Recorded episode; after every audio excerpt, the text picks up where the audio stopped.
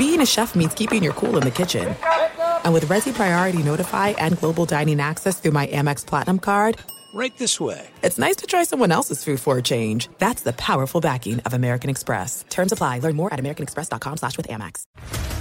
What's up, everybody? This is Stephen A. Smith, host of the Stephen A. Smith Show podcast. Tune in every Monday, Wednesday, and Friday at the very least as I bring you all new episodes that feature the biggest headlines in the world of sports, pop culture, business, and I answer your phone calls and respond to your tweets. You'll hear my unfiltered opinions and straight shooter interviews with top celebrities and game changers. All that and more. So listen to the Stephen A. Smith Show podcast on the iHeartRadio app, Apple Podcast, or wherever you get your podcast. NFL Total Access, the podcast, is getting you ready for the 2024 NFL Draft. I'm your host, Andrew Levy, and I'll be delivering two shows a week to make sure you're caught up on the very latest NFL news, including every free agency move and how it changes the draft needs of your favorite team. Draft experts and talent scouts, mock drafts, and a few shock drafts, too. NFL Total Access, the podcast, is already on the clock on the iHeartRadio app, Apple Podcasts, or wherever you get your podcasts. MTV's official Challenge podcast is back for another season. And so are we. I'm Tori Deal. And I'm Anissa Ferreira. The wait is over, guys. All Stars 4 is finally here. And this season takes it to a whole new level. Old school legends, modern power players, and ex lovers are all competing in Cape Town, South Africa for the prize of $300,000. And we're going to be right here along with you fans, covering every episode on the podcast. Listen to MTV's official Challenge podcast on the iHeartRadio app, Apple Podcasts, or wherever you get your podcasts. The 2021 MLB season is here, and although the seats may not be full, your bankroll has the chance to be. Greg Hoops Peterson has you covered for every game, every day this season, along with comprehensive analysis and angles for getting to the window while celebrating the walk-off winners and blown saves of what will be a wild season. Now it is time for the Baseball Betting Podcast with Greg Peterson. A warm and friendly hello. Welcome to Lucky Las Vegas for the Baseball Betting Podcast. Myself, Greg Peterson. Got a great podcast for you. It's in the second segment. We are going to be joined by Andrew Caley of Covers. Does a great job over there north of the border, taking a look at a little bit of everything, including the baseball betting board day in and day out. He's got his bet, flip, and pick of the day for Toronto Blue Jays games and so much more. So, going to talk a little bit about the American League East race. We're also going to be just taking a look at the board for Wednesday in general. So, going to have a nice chat there with Andrew. And then in the final segment, going to give you guys a side total on every game on the betting board for this Wednesday and a little something I like to call touch them all. First things first, always love to be able to answer Twitter questions on this podcast, and if you've got one or two ways to be able to fire those in. First one is my Twitter timeline at JRS41. Keep in mind, letters CM, naming does not matter, so as per usual, send these into the timeline. Other ways, find an Apple Podcast review. If you rate this podcast five stars, it is very much appreciated. And then from there, you're able to fire in whatever you'd like to hear on this podcast. Did not wind up getting in any Twitter questions today, but had a fun day of baseball on Tuesday. So let's take a look back at it. Tried to find some trends and try to get to know these teams a little bit better. What happened yesterday? Let's go around the bases and find out. The New York Yankees took a pair from the Boston Red Sox and covered the run line of both, by the way. 5 to 3, they were able to take game one for the Yankees in game one. They wound up going 4 of 12 with men in scoring position. Despite leaving 10 men on base, they were able to get to just the pitching in general of the Boston Red Sox as Tanner Houck goes four innings, gives up two runs, was in danger throughout, and then Garrett Whitlock winds up giving up two runs in a third of an inning. Josh Taylor gives up a run without recording it out, and it was up to Enzo Robles along with Austin Davis to get the final five outs of that one, but they were unable to come through with regards to the bats as Christian Vazquez was able to get his fifth home run of the season. They came off of Jordan Montgomery, but Montgomery in his first start off of COVID 19, not great, not terrible. Gives up 30 runs over the course of four and two thirds innings. Jonathan Loaisiga gets a two inning save, and Alberto Abreu was able to hold things down in the fifth inning. Then in game two, the Yankees pitching really took hold. 2 to 0. They were able to take down the Boston Red Sox as Nathan Eovaldi gives up two runs over the course of five innings. Martin Perez had a cause of Sadamoda. Both give you a scoreless inning combined, but for the Red Sox, 0 of 6 with men in scoring position. They leave 9 men on base as you wind up having the young guy for the Yankees, Luis Gil, give you 4 and 2 thirds scoreless innings. He did wind up walking 4, but Wandy Peralta comes in for 1 and 3rd innings scoreless, and Chad Green able to close it out in the ninth. Speaking of scoreless, that's what the St. Louis Cardinals were held to by the Milwaukee Brewers, 2 to 0. The Brewers get the job done as the man that should have his name said in an old English accent, in my opinion. Corbin Burnes winds up giving you six scoreless innings. Looked very solid. Only three strikeouts, but still was able to keep things down. And then Brad Boxberger, Devin Williams, Josh Hader. I'll give you a scoreless inning for the Brewers. 3 of 15 with men in scoring position with 13 men stranded on base. Adam Wainwright was doing a good job of being able to evade danger. He gave up nine hits over the course of six innings, but just those two runs. TJ McFarland, Luis Garcia, along with Andrew Miller. I'll give you a scoreless inning, but just absolutely nothing doing for the St. Louis Cardinals with the bats. Not a lot doing for the Cincinnati Reds with the bats. They wind up losing to the Chicago Cubs by a kind of two to one. And Kyle Hendricks leads the league and wins with 14 as he was great in this one. He gives up one solo home run over the course of six innings as that was a Nick Castellanos shot, his 21st home run season. Rowan Wick, along with Adam Morgan and Codi Heuer, wind up completing the final three innings as Wick and Morgan combined for an inning, and Heuer was able to give you two scoreless. And for the Chicago Cubs, Ian Happ was not hapless in this one. His 13th home run the season, he goes deep off of Vladimir Gutierrez, who was pretty solid himself. Two runs in six and a third innings in Cincinnati is nothing to be ashamed of. Luis Cessa and Tony Santillan both give you a scoreless inning, and Justin Wilson gave you the final two outs of that seventh inning. Another team that was held scoreless, that'd be the Baltimore Orioles. This one's a little bit less of a shock. 10 to 0, the Rays took it to them as you wind up having Drew Rasmussen give you four scoreless innings. From there, Adam Conley holds it down for an inning, and Chris Ellis was able to come in for four innings in long relief, punched out seven, looked really good. And for the Tampa Bay Rays, a pair of Nelson Cruz home runs gives them now 26 on the campaign, and Mike Zunino goes deep for his 26th home run season as John Means well, typically he means business. In this one, it was funny business. He gives up seven runs, four of which were earned over the course of four innings. Tanner Scott goes two thirds of an inning and he gives up two runs in the process. You wind up having a run in an inning given up by Marcos Diplan. It wound up being Tyler Wells to come in at the end of the game. He was able to give the team the final two outs, and then Konner Wade was able to give you one and two thirds innings scoreless. But for the Orioles, just absolutely nothing doing in this one. Absolutely nothing doing for the Miami Marlins. 2 to 0. The Atlanta Braves get it done as Austin Riley wound up having the big shot in this one in the ninth inning to provide a little bit of insurance. 26th home run the season at Huascar Ynoa. His first start since May. You know what? It was a good one. Five and a third inning scoreless. Tyler Matzek gives you a pair of outs out of the bullpen, and then Luke Jackson, Chris Martin, along with Will Smith, all get jiggy with it. Scoreless innings out of them. And for the Miami Marlins, just nothing doing with the bats and Waste a really good Sandy Alcantara start. He gives up one run over the course of eight innings. Anthony Bender gives up that home run out the bullpen, but the Miami Marlins just could not get anything generated, so that was a little bit of a tough one for them. This was a tough one for the Detroit Tigers, who have been really playing some good baseball ever since the All Star break. I think that they are now something like 19 and 11 in their last three games, but they wind up losing to the LA Angels by a count of 8 to 2, as it was a pair of home runs that was able to propel the Angels to victory, including a Jo Adell grand slam, his first of the campaign, and Kurt Suzuki gets his fourth. The home run for Suzuki and Adell both come off of Gregory Soto, who wound up having his ERA rise in this one as he won two thirds of an inning, giving up six runs, five of which were earned. And that was not necessarily terrific. And for Casey Mize, he's on a little bit of a innings restriction right now. He wound up jacking up his pitch count early, so only gave the team four innings, giving up two runs in the process. From there, Kyle Funkhouser, Joe Jimenez, Michael Fulmer, Jose Cisnero. I'll give you a scoreless inning, and Ian Krol got the final out of this one. But for the Detroit Tigers,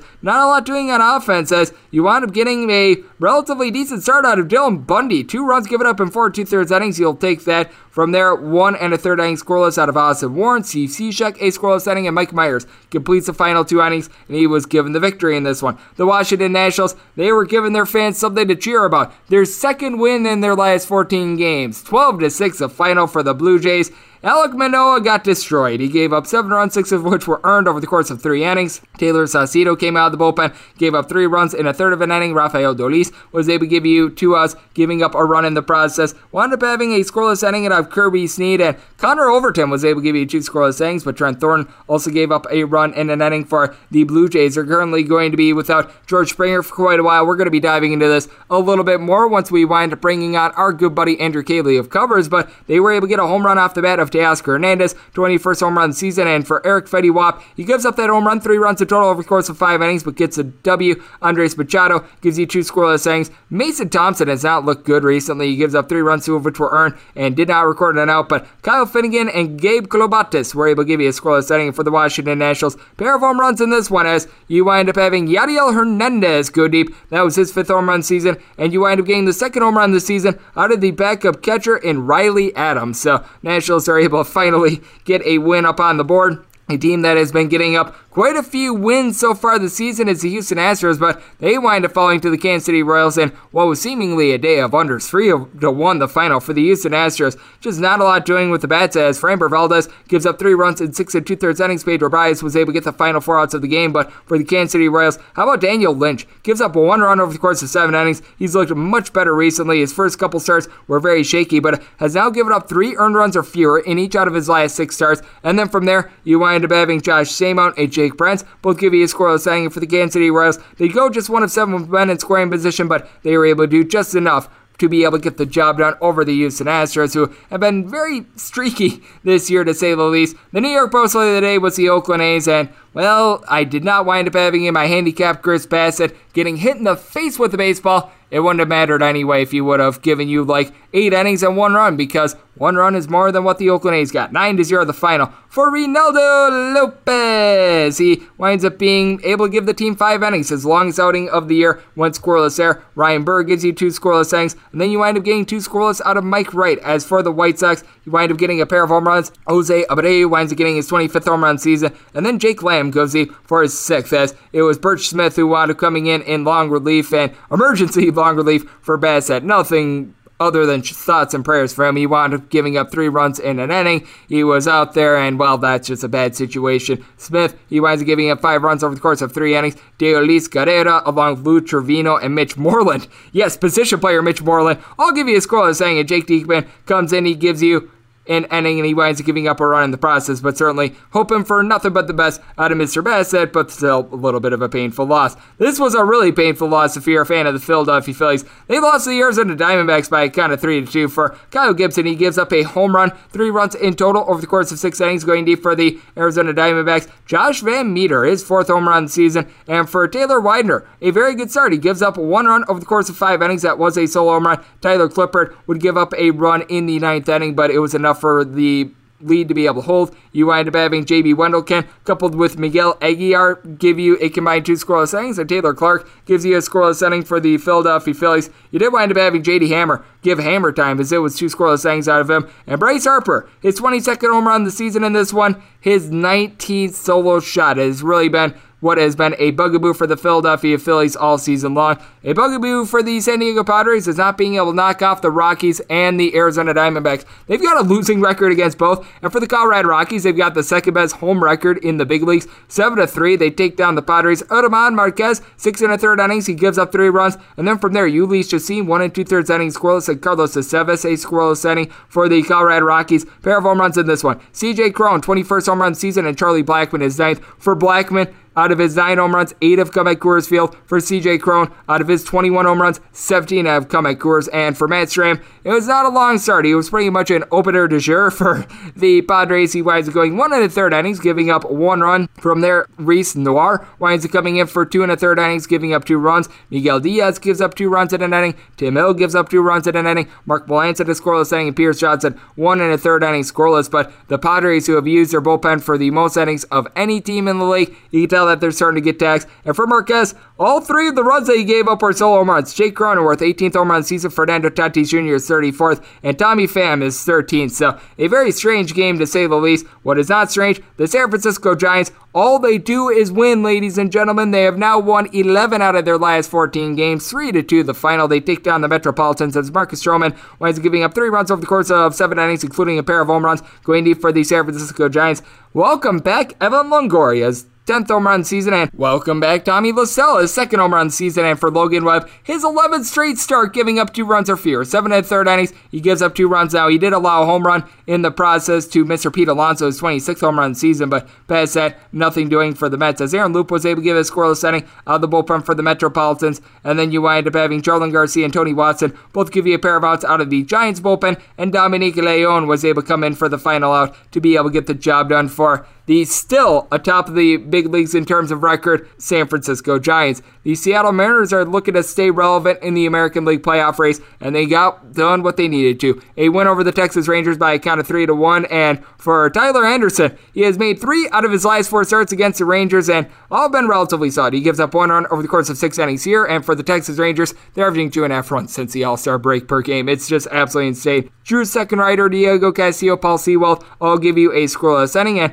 Luis Torrens was able to get his 14th home run in the ninth inning to provide a little bit of cushion. That was off of Brett Martin as Martin goes one and a third innings, giving up that solo shot. Josh Orbich was able to give you a pair of outs out of the bullpen. Dennis Santana to scoreless, and for Taylor Hearn, he was given the start a little bit unexpectedly. He winds up giving up two runs over the course of five innings. Not so bad there. Endy Ibanez was able to get his fifth home run season, but for the Texas Rangers, once again, not a lot doing with the bats. For the Minnesota Twins, not a lot doing with the bats on Tuesday. 3 to 1, the Cleveland Indians were able to get the win as it was a little bit of an unexpected source of power in Daniel Johnson that helped out the Indians. His third home run season, that one's coming off of Bailey Ober. Didn't have a bad start in this one. He does give up three runs over the course of six innings, but only two of them were earned as Andrelton Simmons and Miguel Sano both wound up having errors behind him. Nick Vincent gave the team two scoreless innings, and you wind up getting a scoreless inning out of Mr. Ralph Garza. But for the Cleveland Indians, it was really a nice start here from Eli Morgan, who's all of a sudden putting it together. Six scoreless innings. This is a man that has now given up three runs or fewer,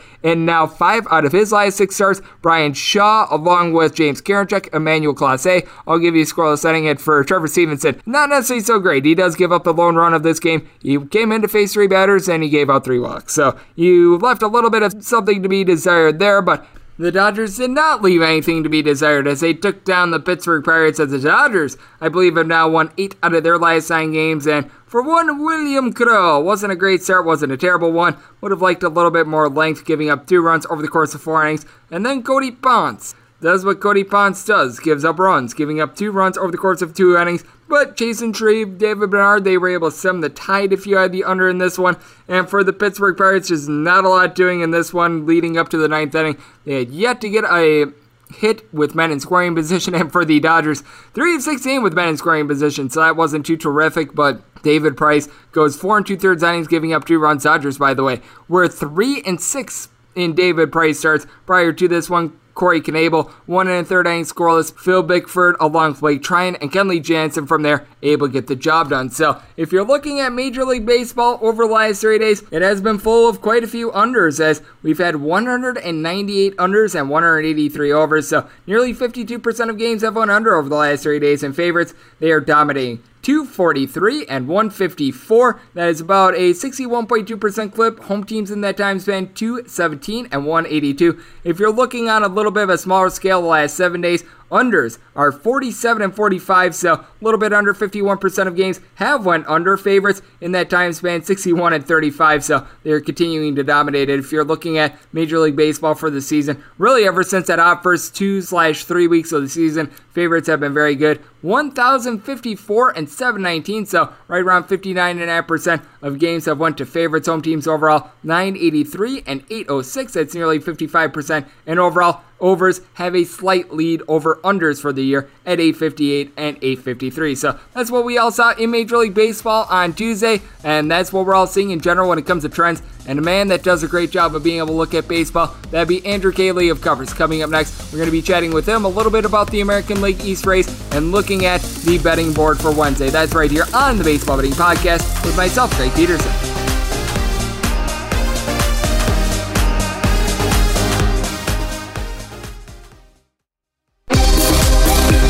Greg is calling in a pinch hitter from the Overtime Network hotline. And we're Las Vegas for the Baseball Betting Podcast. Myself, Greg Peterson. It is always great to be joined by this guest as he does a terrific job over there at Covers. So he does a wide variety of things over there at Covers. Obviously, with him coming on the podcast, does a great job with baseball, looks at the board day in and day out. Also does a nice job when it comes to everything on the links with golf. And he is a man that is starting to get into football as – we do have NFL preseason going on. It's hard to believe that we have made it this far, but Andrew covers a little bit of everything and does so very well. You're able to follow him on Twitter at covers underscore Caley, and that last name is spelled C A L E Y. And Andrew, it is always great to have you aboard. Thank you. Thanks for having me back, Greg. I'm excited to talk some baseball as we get down to this postseason run here. It's going to be really great. And your team, the Toronto Blue Jays, as you're a man that you're joining me out there from the great country of Canada, they're currently in the nation's capital of America. As they're taking on the Washington Nationals as it looks like it's going to be Jose Berrios who's going to be on the mound for Wednesday. And I really think that this is a big acquisition for the Toronto Blue Jays and one that they really needed because we knew that the offense was going to come around, especially with George Springer getting healthy. And that's exactly what happens. But I really think that if the Blue Jays want to be able to make the postseason, they really need to win the starts of Mr. Brios and then also need to win the starts of Hyun-Jin Ryu because these are really the two aces for the team. I do feel like Robbie Ray and company have been a little bit better, but I really think that they need to be winning these games of their front two starters and then from there just try to split the rest of the games. Yeah, you just you can't afford to give away games like this. Washington has pretty much put up the white flag for the season. They're throwing out basically a triple A squad out there right now, excluding Juan Soto, of course. I saw a stat today that there's four players with more than four home runs in the Nationals lineup. The Jays have five players in their lineup with more than 20 home runs. And it's been tough as a Blue Jays fan. I was very happy with the Berrios acquisition because obviously anyone who watches the Blue Jays knows that the bullpen has been tough to watch. Despite the numbers being pretty good overall in games that have been close, they have come up short time and time again.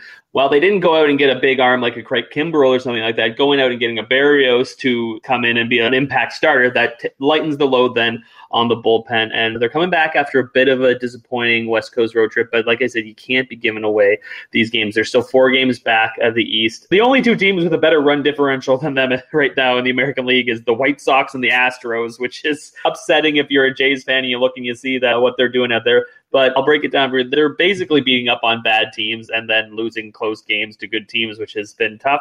But that's why you get guys like Berrios. Unfortunately, just as we're coming on, Charlie Montoyo came out and has said George Springer is going back on the IL and he has no timetable for his recovery. They're calling it a knee sprain, which is not great because I believe they're winning something like 63% of their games when he has played this season. There's a reason that they paid him all that money, and it'll be tough for them. I think the division's a little out of reach for the Jays at this point, eight games back. That'd be quite the run. They'll need him back, or they'll need to at least somehow find some way to fight through this injury to track down the Red Sox and the Oakland A's for one of those wild card spots. Yeah, I do think that the wild card race is really where you need to be looking if you're a fan of pretty much any team outside the Tampa Bay Rays in the AL East, whether that be the Red Sox, whether that be the Yankees, whether that be the Blue Jays, because the Rays have been in thorough control of everything and they get the Baltimore Orioles on Wednesday and it looks like the Tampa Bay Rays are to be determined with regards to their starter. But I'm right now seeing an initial line at DraftKings with a do be determined starter of the race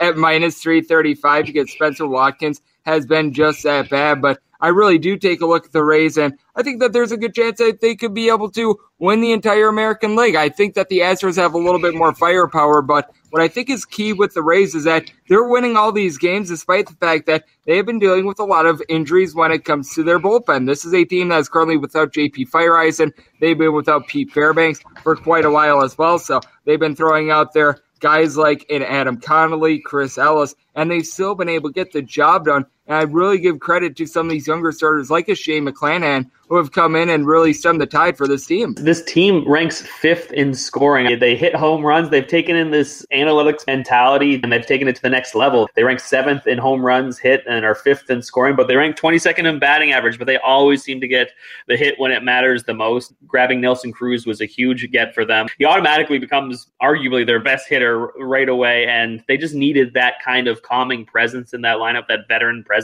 to protect some of the other guys there. And like the Randy Arozarenas and Emmanuel Margots, you can still get them out there to win the World Series at as high as 11 to 1 at some spots. And said this a few times when they were 14 to 1 and 16 to 1. It's still good value right now. They're starting to pull away in the East. There's not much value in them to win the division anymore at minus 250. But now you can start turning your attention to them winning that American League pennant once again. Like they're the defending American League champions, and while the Astros might have a little more firepower in that offense, that pitching rotation has its question marks, and the bullpen in Houston is not great. The White Sox have a great offense, obviously, but they're getting a bit of an easy ride in that American League Central this year. There's not many teams putting up much competition for them. The Rays, I still think, have plenty of value when it comes to American League futures. And right now, I am seeing as the projected star on ESPN as Shane McClanahan, which would make a little bit more sense with the minus 335. Wouldn't necessarily be setting it that high personally. That's a lot to lay as I still remember on Monday we wound up seeing the Dodgers at minus 380 with a to be determined starter and very nearly lost that game. So you always want to be a little bit cautious there as we do have Andrew Caley of covers joining me on the podcast. And we were talking a little bit earlier about that wild card and American League East race. And ironically enough, two teams are squarely in it. New York Yankees and Boston Red Sox are going to be doing battle. And as I'm seeing it right now, it's a pick'em game between these two for Wednesday. Nick Pivetta, Andrew Heaney, minus 110 on both sides. You take a look at Andrew Heaney, and he is giving up the deep ball. It has not been great. And for Nick Pivetta, he has been far from terrific himself. But the one thing I will say for Nick Pivetta is he's actually pitched much better when he's been away from Fenway rather than when he's been at home. Fenway, as we know, very much hitter friendly and has not been able to adjust too much with that. And I think that there might be a little bit of value here with the Red Sox. I recognize that they have been struggling, but if there's one team that they've really owned all year long, it's the New York Yankees. And frankly, when you take a look at the division, almost everyone in the American League East has owned the Yankees, and they've done well against everyone else, which I find to be a little bit ironic, but I take a look at this spot and I'm not necessarily fond of Nick Pivetta, but at the same time, I feel like I'm less fond of Andrew Heaney. I'm not fond of either of them, so I'm going to be looking at the over first five in this game. yeah, just well, we watched Heaney in that Field of Dreams game, and they, he just put ball after ball in that cornfield. The Yankees are getting their starters back; they are starting to get healthy again. But until they are not forced to hand him the ball once through the rotation right now, you have to jump all over that.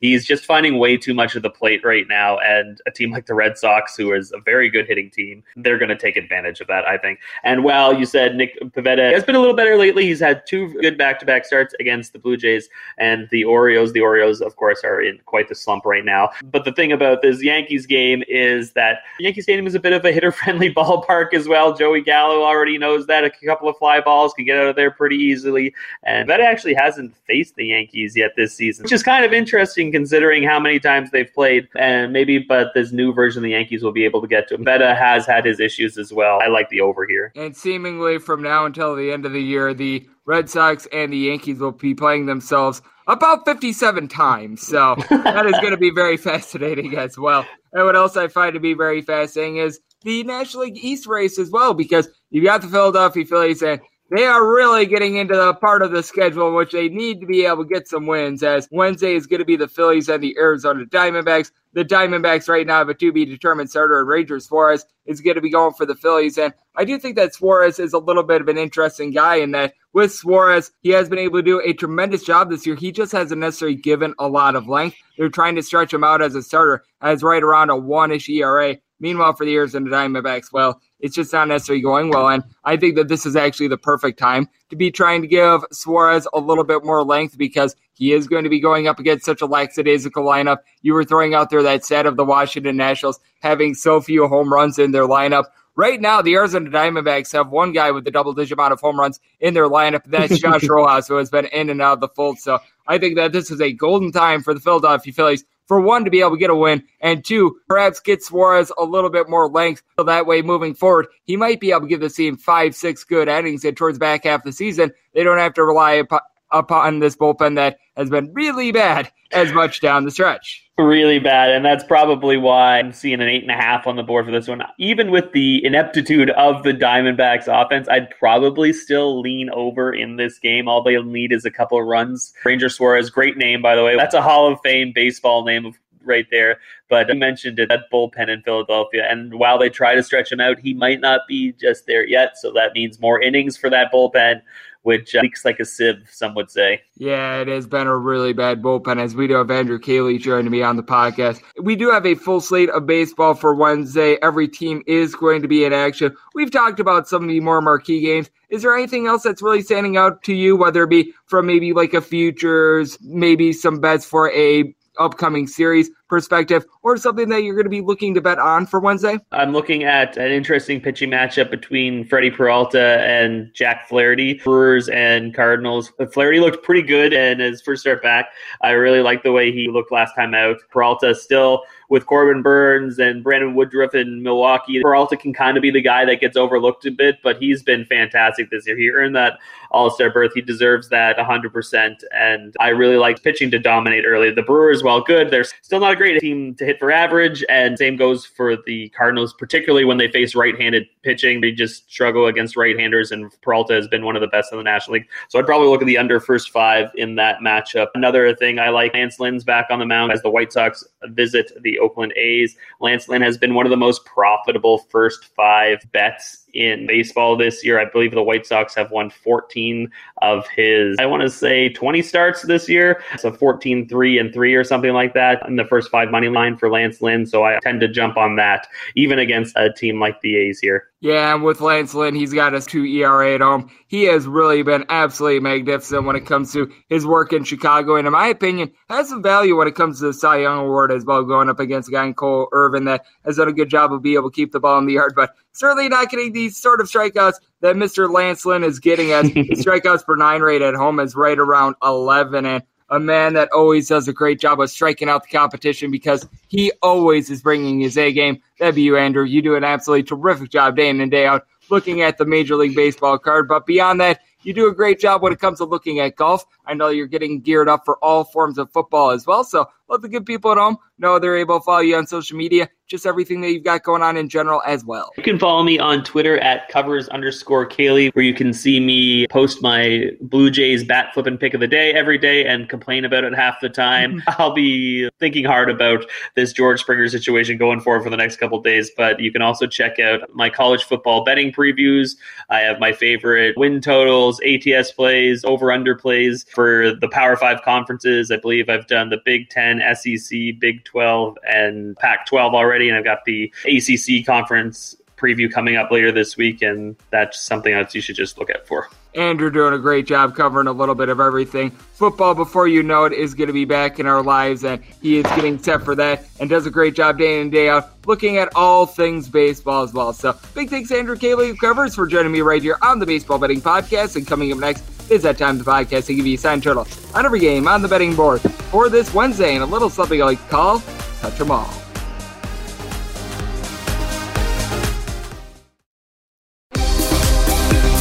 Welcome back to the Baseball Betting Podcast with Greg Peterson as we're off to a quality start. And now it's time to walk it off in a grand fashion. And we're back here in lovely Las Vegas for the Baseball Betting Podcast. Myself, Greg Peterson. Always a pleasure to be joined by Andrew Caley. He does a terrific job over there at Covers. Time and time again, he decides to join me on this podcast, and every single time he delivers great insights. So, a big thanks to him. Now it is that time the podcast to give you a sign total on every game on the betting board for this Wednesday, and a little something I like to call touch 'em all. If a game is listed on the betting board, Greg has a side and a total on it, so it is time to touch 'em all. Do note that, as per usual, any changes that are made to these plays will be listed up on my Twitter feed at JaronSquarty1. We are going to be going in Las Vegas rotation order. This is where we go National games first, then the American League games are going to be after that, and then any interleague games are going to be at the bottom. So that'll keep things all nice, neat, clean, and easy. And we are going to be beginning with that first National League game, 951, 952 on the betting board. The Chicago Cubs hit the road face off against the Cincinnati Reds.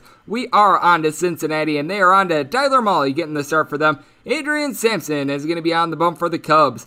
Right now, the only place where we're finding a line is at DraftKings, and the Reds are minus 265 favorites, plus 215 for the Cubs. And your total on this game is 9.5. Over is just minus 115, and the under is minus 105. My goodness, the fact that Adrian Sampson is getting a start here is just comically bad for the game of baseball. I still remember when he was out there with the KBO, and he was a fade for the Lotte Giants. I mean, if he wasn't able to get the job done for the Lotte Giants, what makes us think that he's going to be able to do a good job with the Cubs? He has spent the year at AAA Iowa for them. 4 and 5 record, 496 ERA, not necessarily in a juice ball league or anything like that.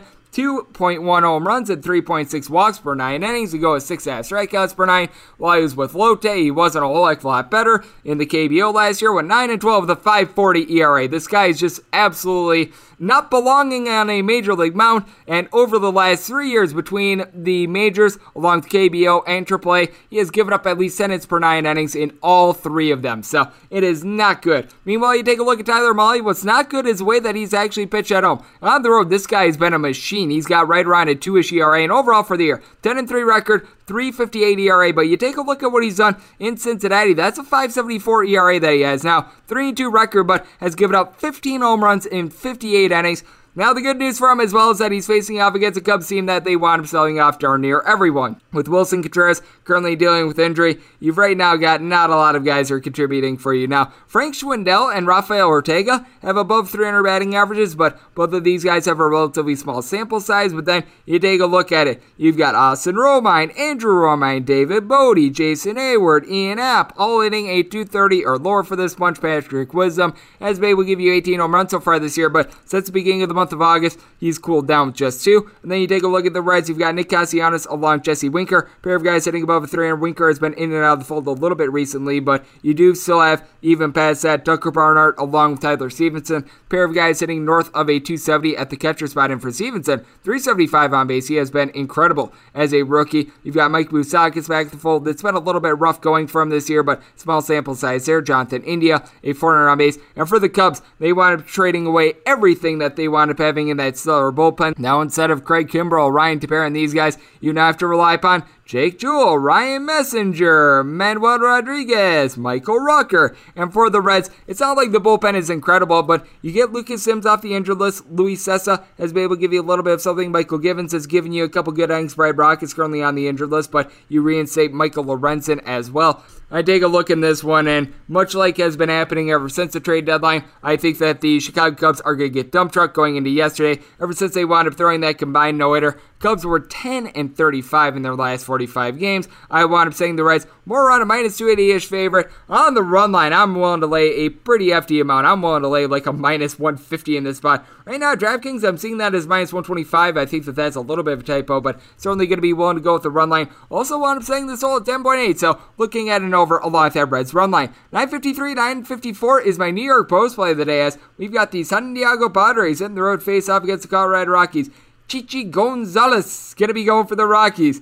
Jake Arrieta is going to be going at it for the Pirates in the absolute opposite of a marquee pitching matchup as right now we're seeing this line at both BetOnline and DraftKings and we're seeing very conflicting lines right now with the Rockies. You're seeing them at minus 107 at BetOnline, minus 103 on the Padres. At DraftKings, it's minus 145 on the Padres, plus 125 on the Rockies. Total is anywhere between 13 and 14 on the 13 overs minus 120 and the under is even. On the 14 over and under are both at minus 110. I'm going to be probably looking at a 13 slash a 13 and a half over as I wound up saying so at 13.7, which is by far the highest total that I've said all year. And I've got the Rockies as right around a minus 140 favorite. Going into yesterday, the Colorado Rockies have the second best home record in the big leagues, and they've actually got a winning record against the San Diego Padres, who the Padres shockingly have a losing record right now against both the Arizona Diamondbacks and the Colorado Rockies. Now, with Chichi Gonzalez, he has been far from terrific so far this year. He's got right around a 6 ish ERA, but I will say at home, he's given up right around 2.25 walks per nine innings and 0.8 home runs per nine. You take a look at Jake Arrieta, and oh my goodness, it's not just bad with him, it is like cataclysmically awful. The fact that he is being allowed to take a major league mound right now is just absolutely pathetic. Jake Arrieta, 5 11 record at a 6.88 ERA. He is giving up 2.2 home runs and 4.1 walks per nine innings. Opponents are hitting a 315 off of him. He's allowed 15 home runs in 52 innings away from Wrigley Field so far this year. And you take a look at Jake Arrieta. Opponents are hitting a 397 off of him with 10 home runs in 28 and a third innings with 3.2 home runs surrendered per nine innings in his last eight starts. The Cubs wound up losing all of those. I mean, it has been so bad for him. Then you take a look the Colorado Rockies. This is a team that at home, they are hitting right around a 280 as a collective. That is best out there in the big leagues. Now on the road, they have the worst batting average of any team out there in the big leagues as well. So that is certainly something that you want to take note of. But this is a Colorado Rockies team that you are able to get a little bit of power from CJ Cron. Has hit 15 out of his 20 home runs so far this year at Coors Field. Ryan McMahon has went deep 18 times. Most of those have been at home. Trevor Story's home runs have mostly been at home as well. And then you take a look at the San Diego Padres and having Fernando Tatis Jr. out there certainly helps. 33 home runs, 23 stolen bases. He's hitting at 300, and that's unlimited at bats as well. Adam Frazier's hitting a 315 for this bunch. Got a trio of guys in between a 275 and a 285. Jake Cronenworth, Eric Hosmer, Manny Machado. And for the Padres, the bullpen by and large has been relatively solid, but they had to give Matt Strahm a start yesterday, so they wound up having to use up that bullpen. Now, guys like Nisbel, Cruz, Matt, Austin, Adams, Craig Stammen, they're able to give you multiple innings, and they've been solid. And for the Colorado Rockies, Jhoulys Chacin has actually been halfway decent coming out of the bullpen for this team. That's been a little bit of a surprise. Daniel Bard has been able to give you some good innings, but this is just purely a fate of Jake Arrieta. Going to be looking at the Rockies on the money line, especially if they keep giving me this plus 125 like I'm seeing at DraftKings. I wound up saying the Rockies more on like a minus 130 ish favorite just because I don't think that Jake Arrieta belongs on a major league mound right now. And I set this total at 13.7. So if we wind up getting more 13s, I'm going to be taking that over. And the New York Post play of the day is the Rockies on the money line. 955, 956 on the betting board. The San Francisco Giants are going to be playing us to the New York Metropolitans. Tylor Megill is going to be going for the Metropolitans. Anthony DeSclafani is going to be on the bump for the Giants. Giants are finding themselves as big favorites, anywhere between minus 143 and minus 170. So another game with a very unique range. Meanwhile, if you're taking a look at the plus price here with the Mets, you're going to be getting that anywhere between plus 132 and plus 150. and half is total. Over is anywhere between minus 115 and minus 120. Under between even and minus 105. The Giants just continue to roll. They've maintained the best record in the big leagues for a very long time. And if you take out the starts that Anthony DeSclafani has had against the Dodgers, because the Dodgers have just had his number, he's got a sub 2 ERA for the year. He has given up right around 1.15 home runs per nine innings. So he's done a good job of being able to keep the ball in the yard. Now, at home, he's been a little bit worse than on the road, but a lot of those home starts have come against the San Francisco Giants. And at home, he's given up three home runs and 12 walks over the course of 47 and two thirds innings. So he's been able to do a nice job of holding it down there. And for Tylor Megill, he wound up having a five start streak in which I believe that he wound up giving up two runs in that span. Ever since then, things have really regressed for him. He has now given up at least three runs in each out of his last three starts. Now, the competition has been up and down. He wound up going on the road against the Phillies, the Miami Marlins who stink, and then the LA Dodgers. So a little bit interesting there. He's only given up two walks over his last three starts and only four walks in his last five. So he's doing a good job of being able to control that. But at the same time, you can tell that there was going to be a little bit of regression coming in, and it certainly has. And then you take a look at the San Francisco Giants lineup, and it is just full of mashers. How about Lamonte Wade, Buster Posey, Brandon Belt, Brandon Crawford, Mike Yastrzemski. All between 15 and 19 home runs. Kris Bryant, he now has 21 for the year. You've just got balanced power up and down the boulevard for this team. They've got Tommy La Stella back. He's hitting only for one home run so far this year, but a very small sample size. He has spent much of the year injured. Evan Longoria is back as well. He's the guy that's giving you a home run every about 17 or so at bats. He's hitting at 280. And then with the Mets, Pete Alonso is doing a nice job of being able to supply the boom. 25 home runs so far this year. He's hitting at 250. The only other guy in the starting lineup with the double digit amount of homers yesterday was Jonathan Villar. 14 home runs. He's hitting at 250 along with Pete Alonso. You've got Jeff McNeil more around at 255. You've got guys like Tom Macedo, James Buchanan at the catcher spot hitting right around a 240. And JD Davis has been to hit above a 300. Brandon Nimmo's been able to give you a little bit of something, but this is a Mets offense that is in the bottom five in the big leagues now. Bullpen has been relatively solid, but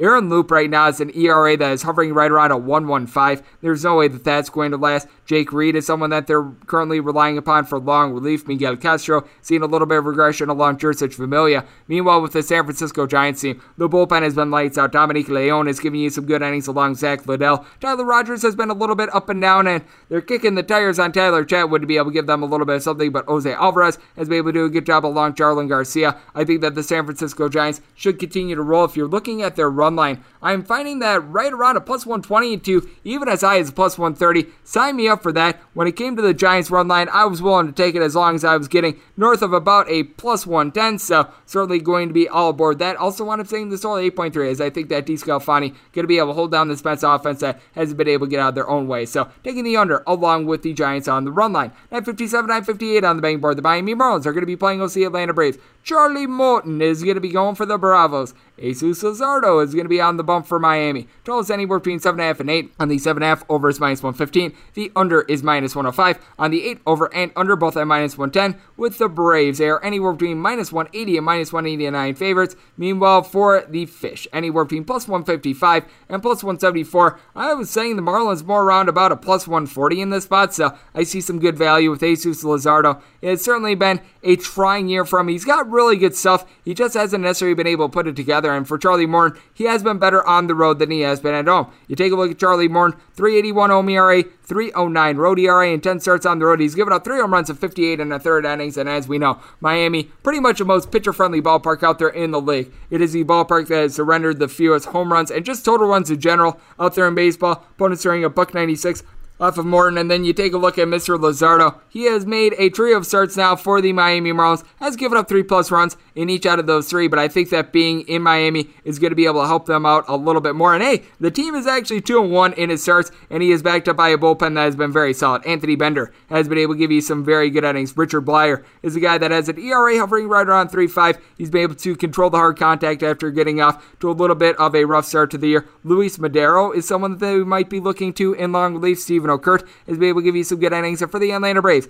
they've now got a few guys coming off the injured list, including an AJ Minter. They've been able to get quite a bit of something out of Jesse Chavez. I like the way that he's been able to throw for this team. Edgar Santana has really shaped up after a rough start to begin the year. And then you take a look at the Atlanta Braves, you do have quite a few guys that do a great job of just being able to supply offense in general. In the middle of that lineup, Freddie Freeman along with Austin Riley, both hitting above a 290. Both of these guys north of 23 home runs so far this year. Dansby Swanson has been able to give you 20 plus bombs. He's hitting about a 265 along with Ozzie Albies. Adam Duvall, the former Miami Marlin, 27 home runs going into yesterday with right around 80 RBI. Doesn't necessarily hit for average, but has been able to do a nice job. And now you've got back in the fold Travis d'Arnaud as well, which should be able to help this team out. Meanwhile, you take a look at the Miami Marlins.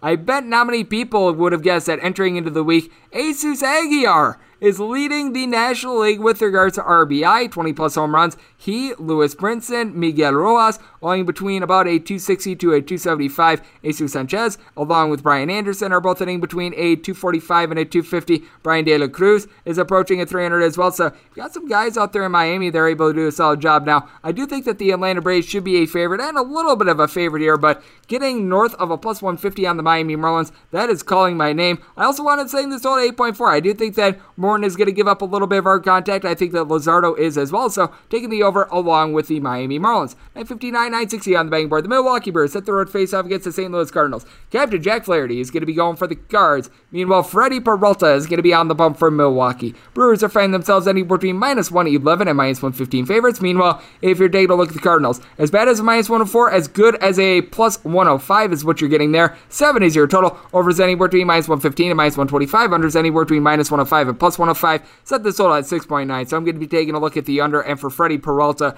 guy's been absolutely amazing all year long. Getting right around 12 strikeouts per nine innings. He has just went out there time and time again and has been able to limit the hard contact, giving up right around 0.75 home runs per nine innings. You take a look at him on the road as well. It's a little bit worse than his home numbers, but still, a 260 ERA across 10 starts. He has given up five home runs in 52 innings. Opponents are getting a buck 65 off of him, which is actually worse than at home as opponents are a buck 23 off of him when he's in Milwaukee. And then you take a look at Mr. Jack Flaherty. You were wondering if there would be a little bit of rust coming off the injury list for him. First start against the Kansas City Royals, gives up two hits and no runs over the course of six innings. This is the captain Jack Flaherty that we all know and love. When he's been out there, he's been absolutely amazing for this team. 9 and 1 record, 265 ERA. There's no question in my mind that this guy's fully back. Buck 44 ERA for the year at home. I do think that there's going to be a little bit of a drop off there because for one, it was over a small sample size, only four starts. But for two, just coming off the injured list, he might be a little bit more limited when it comes to the pitch count. And this is a St. Louis Cardinals team that they've seen some struggles out of the bullpen from guys like Giovanni Gallegos, Genesis Cabrera, guys that have been relatively solid all year long. You've got Justin Miller just lighting games on fire. TJ McFarland is right around 260 ERA. Not sure if that's going to be able to hold. Alex Reyes has been able to do a good job. I have faith in that. But I take a look at the Milwaukee Brewers. Jake Cousins along with Miguel Sanchez have stepped up for this bullpen. Brian Boxberger is giving you some good innings. You've obviously got got Evan Williams and Josh Hader. And ever since the beginning of the month of June, the St. Louis Cardinals are in the bottom two of the National League when it comes to runs per game. The Milwaukee Brewers are playing right around 4.9 runs per game. Got a lot of guys that are doing a good job for you. Rowdy Tellez, Avisail Garcia, Eduardo Escobar, Willy Adames. All these guys overall for the year throwing there. Lorenzo Cain, hitting between a 255 and a 270, but Tellez along with Willy Adames both hitting above a 290 ever since they got to Milwaukee. And for Adames, double digit amount of home runs. I think that he deserves a little bit of MVP consideration personally. Eduardo Escobar, north of 20 home runs so far this year. Christian Yelich is still stuck on six home runs, but has a 375 on base. If he's able to turn around, that's going to be big. Kolten Wong is hitting at 280. Then you take a look at the St. Louis Cardinals. You've been without Dylan Carlson for quite a while. Harrison Bader along Tyler O'Neill, Nolan Arenado, and Paul Goldschmidt, lying between a 265 and a 275 for O'Neill along Goldschmidt and Nolan Arenado. All these guys at least 19 home runs. Arenado leading the way with 25. Tommy Edman along Yadier Molina, both hitting in that pocket of about a 255. And I will say, Armando Sosa in a 265 has been solid for the team, but I just take a look at the way that Freddie Peralta is pitching with Jack Flaherty coming off the injured list. I think that he's going to do a very good job, but I think that Peralta going to be able to outduel him by just a little bit. So I wound up saying the Brewers as more roundabout a minus 125 ish favorite. So going to take a shot on them along with this total under 961, 962 on the betting board. The Philadelphia Phillies hit the road face off against the Arizona Diamondbacks. To be determined is going to be going for the D backs. Ranger Suarez is going to be going for the Philadelphia Phillies. So we've got no numbers up on this game, but we were talking about this a little bit with Andrew Caley. With Ranger Suarez, he is a guy that's trying to build up his innings, has been really solid whenever he's been able to go out there for the Philadelphia Phillies as he's got right around a 1 ERA so far this year. That includes his starts and also his relief appearances. 50 and a third innings. He's given up three home runs. He's getting right around nine strikeouts per nine innings. And with the Arizona Diamondbacks, we know that this is a bullpen that's really bad. Joe Mantiply, I believe, is in COVID protocol right now, and he's one of their best relievers. They wind up signing JB Wendelken off the scrap heap from the Oakland A's. Brett DeGuy says at 7 ERA. You just got a lot of guys that should not be on a major league roster right now. Meanwhile, for the Philadelphia Phillies, it's not like their bullpen is amazing, but Bailey Falter is actually someone that I do like for the team. JD Hammer has a 0.82 ERA in limited innings. Archie Bradley is able to give you a little bit of something. Then you take a look at the Philadelphia Phillies. A lot of their home runs have been solo home runs, but they've been able to get the power going a little bit with Bryce Harper giving you 21 home runs, 400 on base. Now, 18 of those home runs have been solo shots, but Andrew McCutchen, despite hitting just a 225 for this team, he has been able to 21 home runs, more like a 340 on base. Rhys Hoskins being out of the fold hurts his team as you've also got Brad Miller and Didi Gregorius hitting below a 225, but you've got Jean Segura hitting a 300. Ronald Torreyes along JT Realmuto in between a 265 and a 275. And Travis Jankowski's been able to give the team a little bit of something right around a 250 batting average. And then for the Arizona Diamondbacks, you got one guy that right now has a double digit amount of home runs. That would be Josh Rojas. Hitting a 280 with 11 home runs, has been in and out of the fold recently. Pavin Smith has been able to give you a little bit with a 270 batting average. And Ketel Marte of the Marte Parte is hitting a 350 for this team. So he's been relatively solid. Got a couple guys like David Peralta, Asdrubal Cabrera in between a 240 and 250. But this is a spot in which I anticipate myself having Rangers Suarez against like some sort of a bullpen game with Suarez being about a minus 160 favorite. This is a spot in which I'd probably be setting this total right around 9, depending on who winds up going for the Arizona Diamondbacks.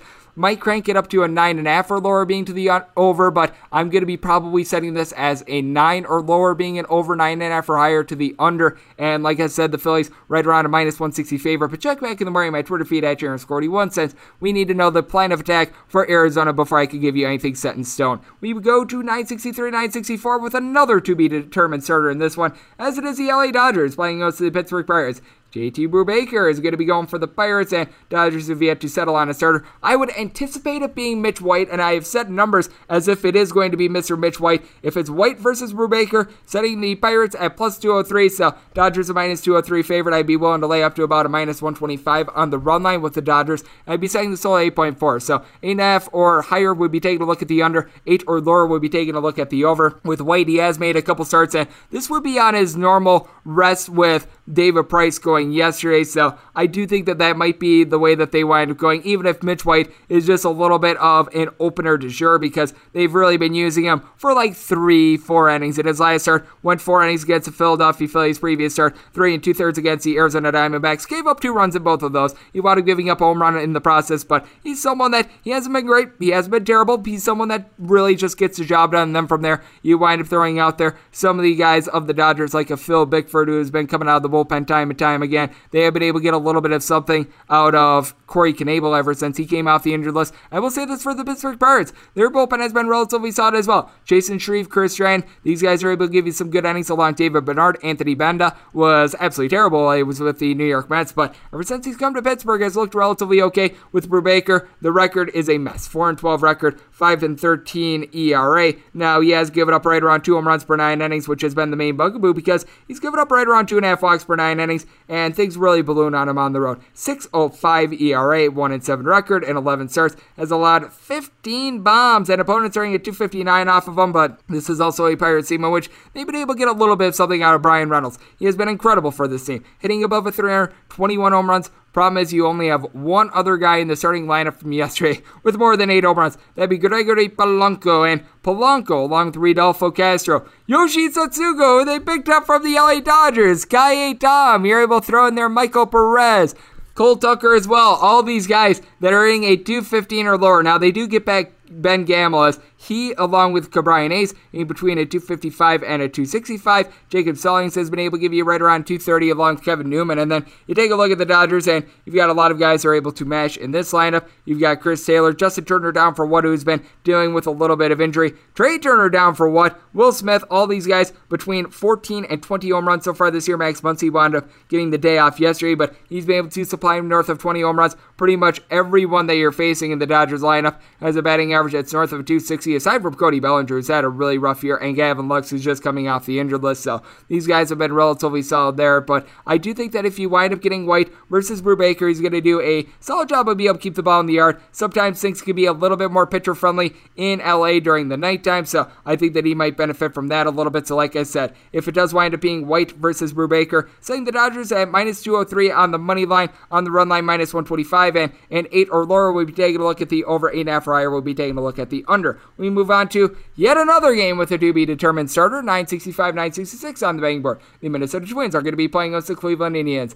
Zach Plesac is going to be going for the Indians to be determined. On the bump for the Minnesota Twins. For the Twins, it certainly has been an interesting year for them to say the least. We know that Griffin Jax has been used in the starting rotation, and he's actually been a little bit better recently for them, so that has helped them out. Do you wind up giving a start to a guy like a John Gant? I'm not necessarily sure what the plan is going to be here. Nick Vincent is someone that they picked up, but I mean, man, they don't have a lot of options, and the bullpen in general has been a mess for the team. When he was on the roster, Jorge Alcala was doing a terrible job. Danny Coulombe, after a really good start, he's regressed a little bit. Ralph Garza Jr., is someone that they're giving innings to, and Edgar Garcia is right now north of a 10 ERA. So it's just an absolute disaster. Meanwhile, for Zach Plesac, it's been a little bit of a disastrous year for him, but he has been able to shape things up a little bit more recently. Has given up two runs or fewer and now two out of his last four starts. Now he's given up at least a home run in each out of his last five starts. He has done a good job of being able to limit the walks, though. About 1.7 walks per nine innings. The home runs per nine is more like a 1.7. And this is a guy that's not giving you many strikeouts, right around 6.2 ish strikeouts per nine innings. So that's obviously a little bit of an issue. But with the Indians, even with James Karinchak regressing out of the bullpen, this is a team that they've been able to get the job done with that regard. You've got a guy in Bryan Shaw that I do like. Trevor Stephan has been a little bit up and down, but he seems to be pitching a tad bit better. Emmanuel Clase has been lights out towards back half the bullpen. Losing Nick Sandlin due to injury certainly hurts, but with the Cleveland Indians as well, you do have a couple guys are able to do a good job of being able to give you some bombs. Now, Franmil Reyes going into yesterday and get down to a home run in the month of August, but this is a guy that has been able to do a solid job with right around 20 home runs so far this year. He and Jose Ramirez throwing their Bradley Zimmer as well, hitting between a 250 and a 260 for the team. Myles Straw, Amed Rosario, both hitting between a 265 and a 280. Got a couple guys that they just need to pick it up in general for the team. Andres Gimenez, Yu Chang, Austin Hedges, Daniel Johnson. These guys are hitting a 200 or lower for the team, but Ernie Clement has been able to give you a tad bit of something. Then you take a look at the Minnesota Twins and got a lot of guys are hitting a 220 or lower for this team. Trevor Larnach, Max Kepler, Brent Rooker, Miguel Sano, and Dalton Simmons. It has been tough sledding there. Now, I will say that with Miguel Sano right around 19 to 20 home runs so far this year, Luis Arraez is hitting above 300 for the team, and Ore Polanco is able to give you 21 home runs. He's hitting right around a 270. Josh Donaldson hitting like a 250, 350 on base, 16 home runs, so he's been able to deliver a little bit of something. And Mitch Garver has been able to give you a double digit amount of home runs, but I take a look at this spot, and I do think that if it is the Minnesota Twins throwing out there either a bullpen game or a TBD starter, probably would be setting the Cleveland Indians as a little bit of like a minus 130 ish favorite. And this is probably a spot in which, if it winds up being that, I'd be setting the total nine and a half or lower to the over 10 or higher to the under. But initial thoughts there, once again, need to know the plan of attack for Minnesota. So check back in the Miami Twitter feed at Jaron Squirty1 once we got a little bit more of some leaks out there. 967, 968 on the betting board. We've got the Boston Red Sox hitting the road face off against the New York Yankees. Andrew Heaney is going to be going for the Yankees. Nick Pivetta is going to be on the bump for the Boston Red Sox. Red Sox find themselves as bad as minus 110, as good as plus 105. Meanwhile, if you're taking a look at the Yankees, they're anywhere between minus 110 and minus 115. 10 is your total. Over and under anywhere between minus 105 and minus 115 for Heaney. He has just been giving up bombs ever since he got traded to the New York Yankees. He gave up four home runs in his first start against the poopy Baltimore Orioles. That just cannot happen. He has overall given up right around two home runs per nine innings. His walks per nine rate,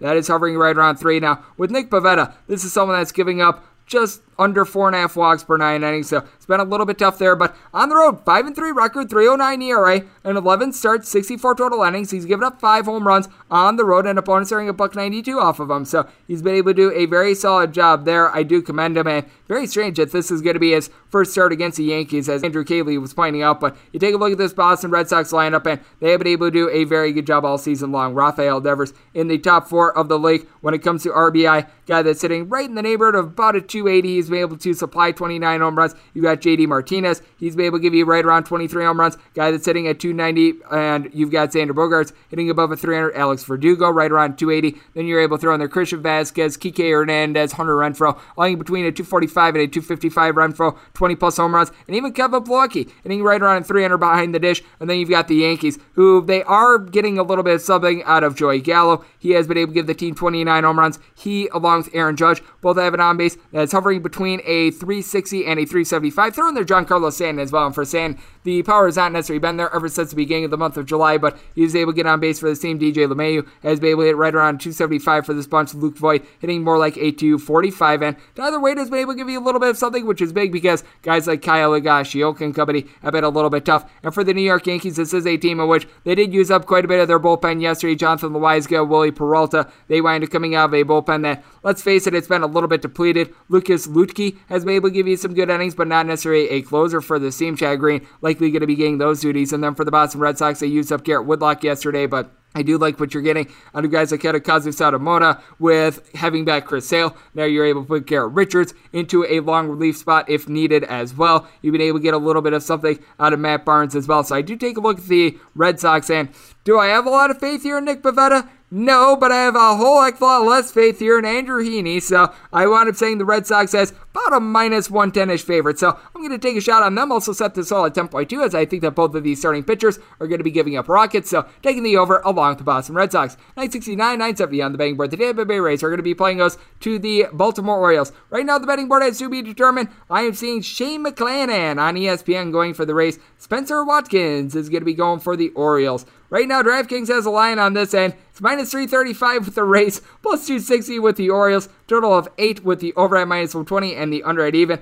If you give me this line, I would be willing to take a shot here on the Baltimore Orioles. I wound up saying it as if it is Watkins versus McClanahan at plus 222 on the Baltimore Orioles. This is an Orioles team that no doubt, they are not a good team, and that's putting it very politely, but you do have some offense with the team, as Cedric Mullins, along Trey Boo Boo Mancini, and Ryan Mountcastle, who is fresh off the injured list, have all been able to give you between 19 and 22 home runs, with Mountcastle hitting about a 265. You've got Austin the Say's kid, Anthony Santander, you're able to throw in their Mancini as well, lying between a 240 and a 250 with Mullins, sitting right around a 320 for this bunch. Ode Mateo, Pedro Severino, these guys have been hitting more around a 235 to a 245, and Austin Ace has been hovering in that as well. But then you do have guys like Maikel Franco, DJ Stewart, Domingo Leyba, Austin Wynns. List goes on and on. Ryan McKenna, guys that are hitting a 215 or lower for this bunch. And for the Tampa Bay Rays, the forte of the team is not necessarily batting average, but you've got a quadrant of guys that have been able to give you at least 20 home runs so far this year. Mike Zunino, Austin Meadows, Brandon Lowe, and Nelson Cruz. And for Cruz,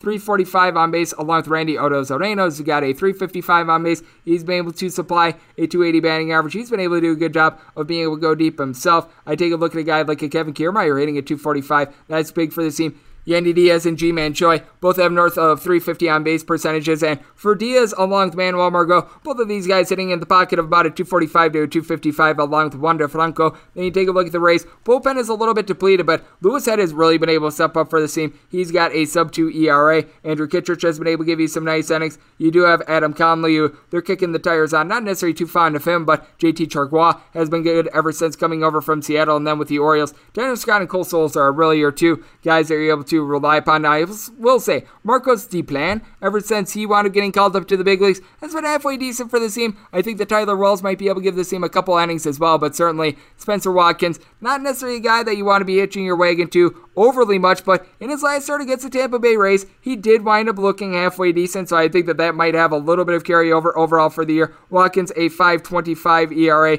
not a strikeout guy. He's giving you right around six strikeouts per nine innings, and he's given up right around 1.3 home runs per nine innings. But last time he faced the Rays, gave up one run over the course of six innings, and the Orioles were able to get the win. Ever since then, he's given up four plus runs in every one of his starts, so that's a little bit of an issue. And with Mr. McClanahan, he has been able to do a tremendous job here with the Tampa Bay Rays. He has given up three runs or fewer in every one of his starts, really since the beginning of the month of June. June 2nd, gives up four runs in three and a third innings against the New York Yankees. Ever since then, he has delivered 11 straight starts of three runs or fewer. He's been able to keep the deep ball down, so that is great, and he's able to throw 100 miles an hour. So, like I said, this is a spot in which I'd be taking the Orioles money line as long as it's a plus 225 or higher. And then when it comes to the total, I do think that both of these pitchers are going to give up a little bit of something. As I want to saying the total at 8.8. So an 8.5 or lower going to be taking a look at the over. 9 or higher going to be taking a look at the under. 971, 972 on the betting board. The LA Angels are going to be in the road to face off against the Detroit Tigers.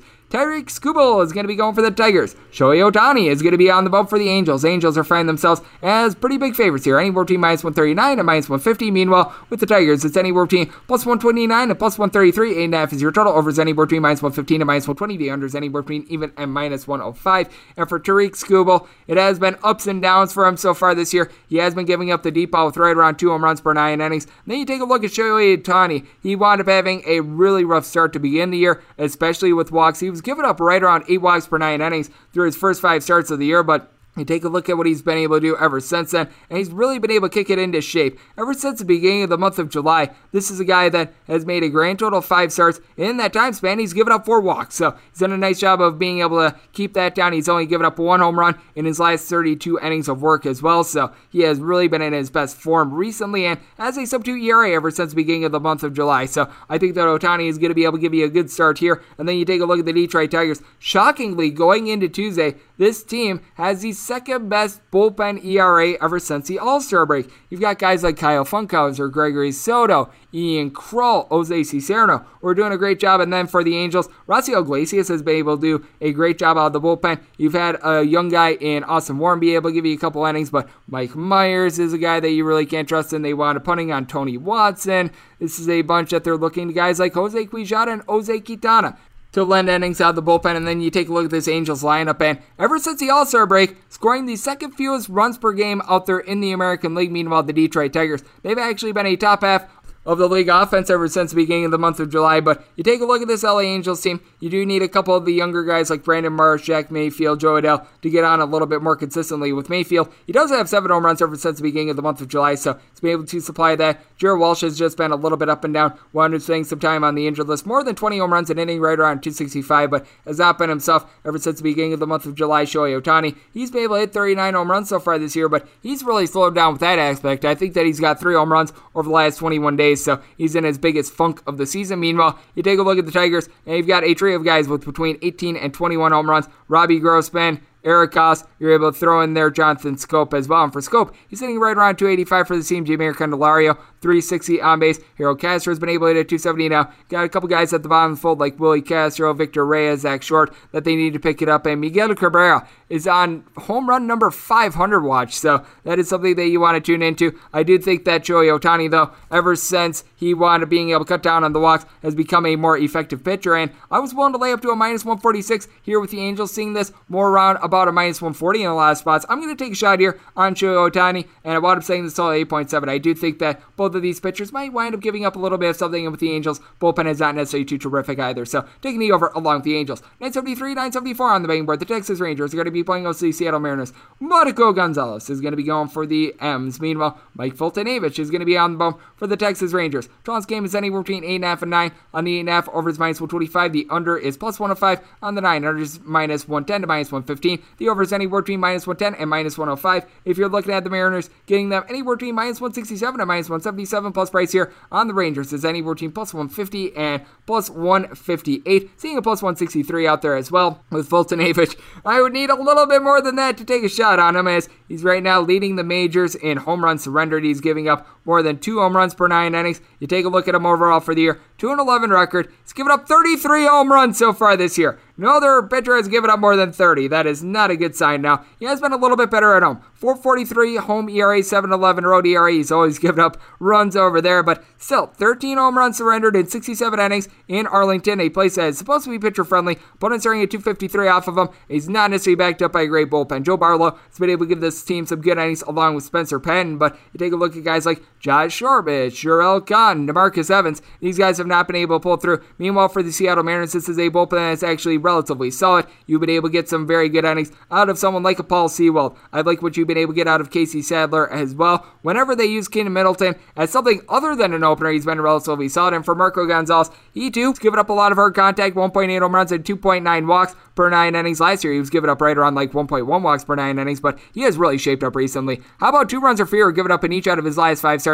Two of them against the Texas Rangers. So he has seen the Rangers a lot as these two, for some reason, have just played each other quite a bit recently. But for Gonzalez, he's also given the team at least six innings in each out of their last three starts. So that has been solid. And you take a look at the Seattle Mariners, no doubt this is a team that they don't have a lot of guys that hit for average, but Mitch Haniger has been able to give you right around 260. He's been able to slug out 26 home runs. And Kyle Seager, though he's sitting a 220, has been able to give you right around 25 to 26 pounds of his own. But you take a look at E, Jake Fraley, Luis Torrens, these guys are in between a 215 and a 225. Throwing their Jake Bauers as well. And then you've got guys like Cal Raleigh, Jarred Kelenic, so many others like a Dylan Moore. They're hitting below the Mendoza line of 200, but Abraham Toro sits coming to Seattle, hitting right around 300. JP Crawford sitting at 270, and Ty France has been able at 285. Then you take a look at the Texas Rangers. Adolis Garcia has been able to give you 26 home runs so far this year. He, along with Isaiah Kiner-Falefa, Nate Lowe, Charlie Culberson, all in between about a 245 and a 260. But then you take a look at it. DJ Peters, Jonah Heim, Andy Ibanez.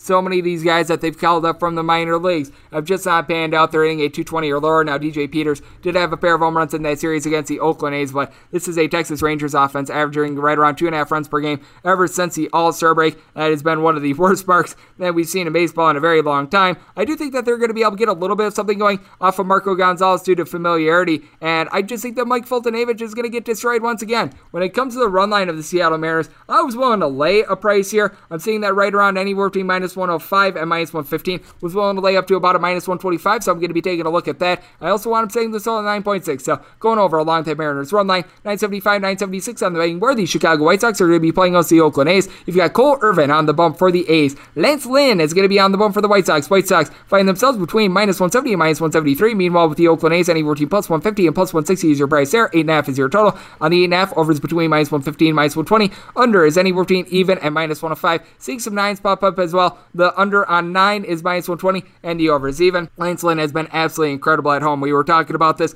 with our good buddy Andrew Caley. Right around a 2 ERA at home. He's getting 11 strikeouts per 9 innings. He's really just been an absolute machine for this team. The White Sox have been able to win so many of his starts. They've won each out of his last four. He did wind up giving up the four runs against the New York Yankees, but obviously a little bit of a strange circumstance there with that being the Field of Dreams game. Meanwhile, you take a look at Cole Irvin, doing a great job of being able to keep the ball in the air. Give it up right around 0.75 home runs 9 innings. Now, he does allow opponents to make quite a bit of contact off of him as opponents are overall a 256 off of him, but on the road, he's given up three home runs and 12 walks in 62 and two thirds innings. He's got a 330 road ERA, so he's been able to hold up there. And for the Oakland A's, ever since the All Star break, they do have the best bullpen ERA in the big leagues. Andrew Chafin, Jake Diekman, these guys have been able to come in and do a very solid job. AJ Puk has been tremendous ever since getting recalled. Sergio Romo as a sub 2 ERA since the beginning of the month of June. But then you take a look at the White Sox. I know that Liam Hendriks, along with Craig Kimbrel have had their faults recently, but these guys I think are going to be able to find it. Jose Ruiz, Ryan Tepera, these guys are guys that you're able to trust in as well. And then when you take a look at the Chicago White Sox,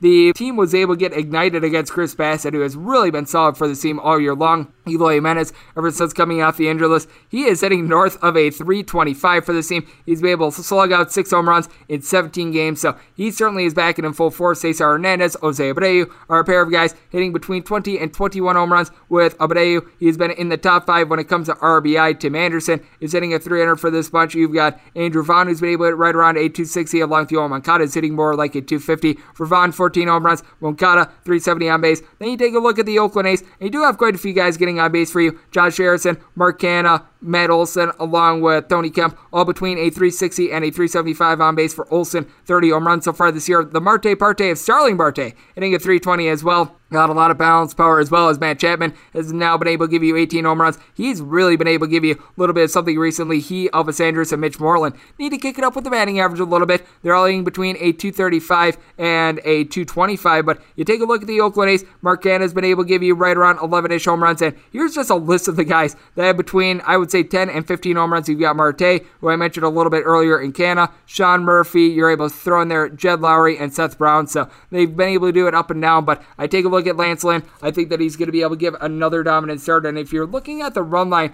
of the Chicago White Sox in this spot, you're going to be finding that anywhere between a plus 105 and a plus 115. That is something that I'm more than okay with with Lance Lynn and how he's been able to perform. I was willing to take it as long as I was pretty much getting any sort of a plus price. Also wound up setting the total at 7.9 with uh, both of these pitchers have performed. So going under along with the White Sox on the run line. 977, 978 on the betting board. You got the Houston Astros sitting the road face off against the Kansas City Royals. Framber Valdez goes for the Houston Astros. Meanwhile, Brady Singer on the bump for the Kansas City Royals. With the Royals, you're finding them anywhere between a plus 149 and a plus 153. Meanwhile, with the Astros, anywhere between minus 160 and minus 170. Nine and a half is your total. The under is anywhere between minus 110 and minus 115. The over is anywhere between minus 110 and minus 105. For Greinke, he has been able to do his best work on the road so far this year at home. He's been getting a little bit touched up, though, I will say. The deep ball is certainly hurting Zack Greinke, and for Mr. Singer, this is someone that has spent quite a bit of time on the injured list this year, so he has certainly had his ups and his downs there. Overall, this year for Singer, 3 and 8 record, 542 ERA. Now, he's given up right around 0.8 home runs per nine innings, as we know. This is an Astros lineup that's able to mash, but when it comes to Singer, 553 ERA at home in 12 starts. He's only allowed one home run over the course of 55 and a third innings, but opponents starting at 313 off of him. That's not necessarily what you want against an Astros team that they are pretty much the tops in the league when it comes to not striking out. Meanwhile, I was mentioning Greinke's home and road splits a little bit earlier. This is a guy that so far this year at home, he's got an ERA that's right around a 458. That shrinks to a 241 on the road. 6 0 in his 11 starts on the road so far this year, 71 innings. He has given up 11 home runs on the road, but that's much better than the 18 home runs in 72 and two thirds innings that he's allowed in Houston. And opponents are in at 206 off of Greinke whenever he's away from Houston. Now, you take a look at the Kansas City Royals, and you do have a couple guys that are able to get on base for you. You've got Whit Merrifield along Salvador Perez, Nicky Lopez, and Hanser Alberto. All these guys are in between a 265, and you're able to find them as high as a 280. Now, Carlos Santana, ever since the beginning of the month of July, right around a Mendoza line of 200 batting average, he has been able to give you 16 home runs. And for Perez, he has been able to do a great job of going yard. 30 home runs and 77 RBI going into yesterday. Andrew Benintendi has been able to hit right around a 250 for the team. Michael A. Taylor hitting more like a 245. But then you take a look at the Houston Astros. Jose Altuve hitting about a 275. 25 home runs for this bunch. Michael Brantley's hitting at 330. Aledmys Diaz is hitting above 300 along with Yuli Gurriel. Carlos Correa hitting at 270. 19 home runs. This team has been able to do this all without Alex Bregman, but Chas McCormick. He has stepped in very admirably. Double digit amount of homers. He's hitting at 255. Then you take a look at the Kansas City Royals. Jake Brentz along with Scott Barlow have been able to give you some solid innings. Josh Staumont has been a little bit up and down, but you can tell that Greg Holland, Wade Davis,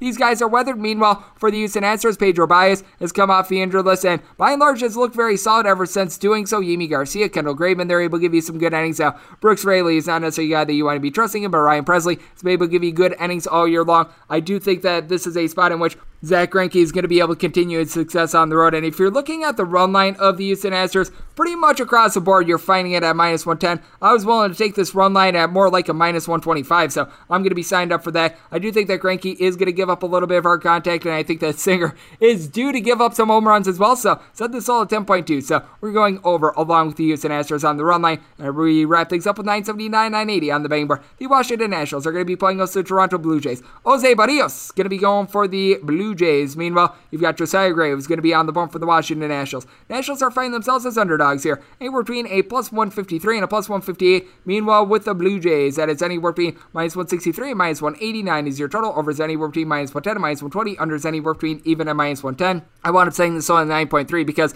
with the Nationals, ever since they wound up hitting the trade deadline, they actually have been able to do a solid job on offense. You've got a guy in Juan Soto who's got north of 400 on base. He and Josh Bell both wound up going into yesterday, having given you 19 home runs so far this season. And for Bell, he's hitting more like a 245 ish. You've got a couple guys that they do need to pick it up with their batting averages. You've got Luis Garcia, Adams, their new catcher, along with Victor Robles, all hitting a 215 or lower. But Yadiel Hernandez is hitting a 300. Carter Kieboom, along with Alcides Escobar, in between a 265 and a 275. So been able to get a little bit of something there. Then you take a look at the Toronto Blue Jays, and this lineup has been absolutely terrific. Marcus Semien, north of 25 home runs so far this year. He's hitting a 270.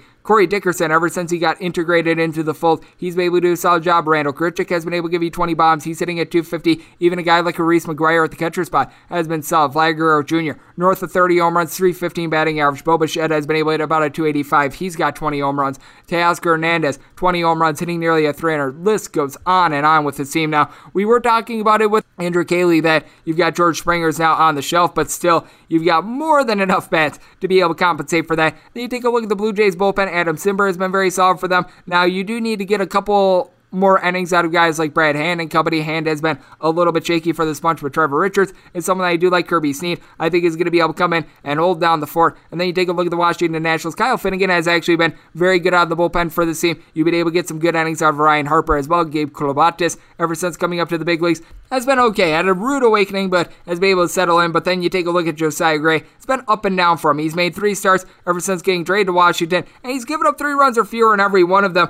Team is just one and two, and those starts were against the Philadelphia Phillies and the Atlanta Braves twice. But the problem is, as well, he has given up a whole bunch of solo home runs as well. He has given up five total earned runs, and he's given up five home runs in those starts. So that's a little bit of an issue. Good swing and miss stuff. A guy that's giving you a little bit over 11 strikeouts per nine innings, but I think that the deep ball is really going to hurt him. And for Jose Berrios, this is someone that he's giving up less than a home run per nine innings. His home and road splits were very demonstrative when he was in Minnesota his first couple years. He did a great job of being able to rein those in. He still has right around a 4.30 ERA whenever he's been in road games so far this year, but it's much better than it used to be. He's given up eight home runs in 63 innings whenever he's been away from both Minnesota and Toronto. So by and large, relatively solid. And I think that the Blue Jays should be able to get a convincing win here against the Nationals team that they wound up going into yesterday 1 and 12 in their last 13 games. If you're taking a look at the run line of the Blue Jays, I'm willing to lay up to about a minus 120 in this spot, seeing it anywhere between a minus 105 and a minus 110. Sign me up for that. I also wound up saying the total at 9.3, so I'm going to be taking the over. And that will wrap things up for the Baseball Betting Podcast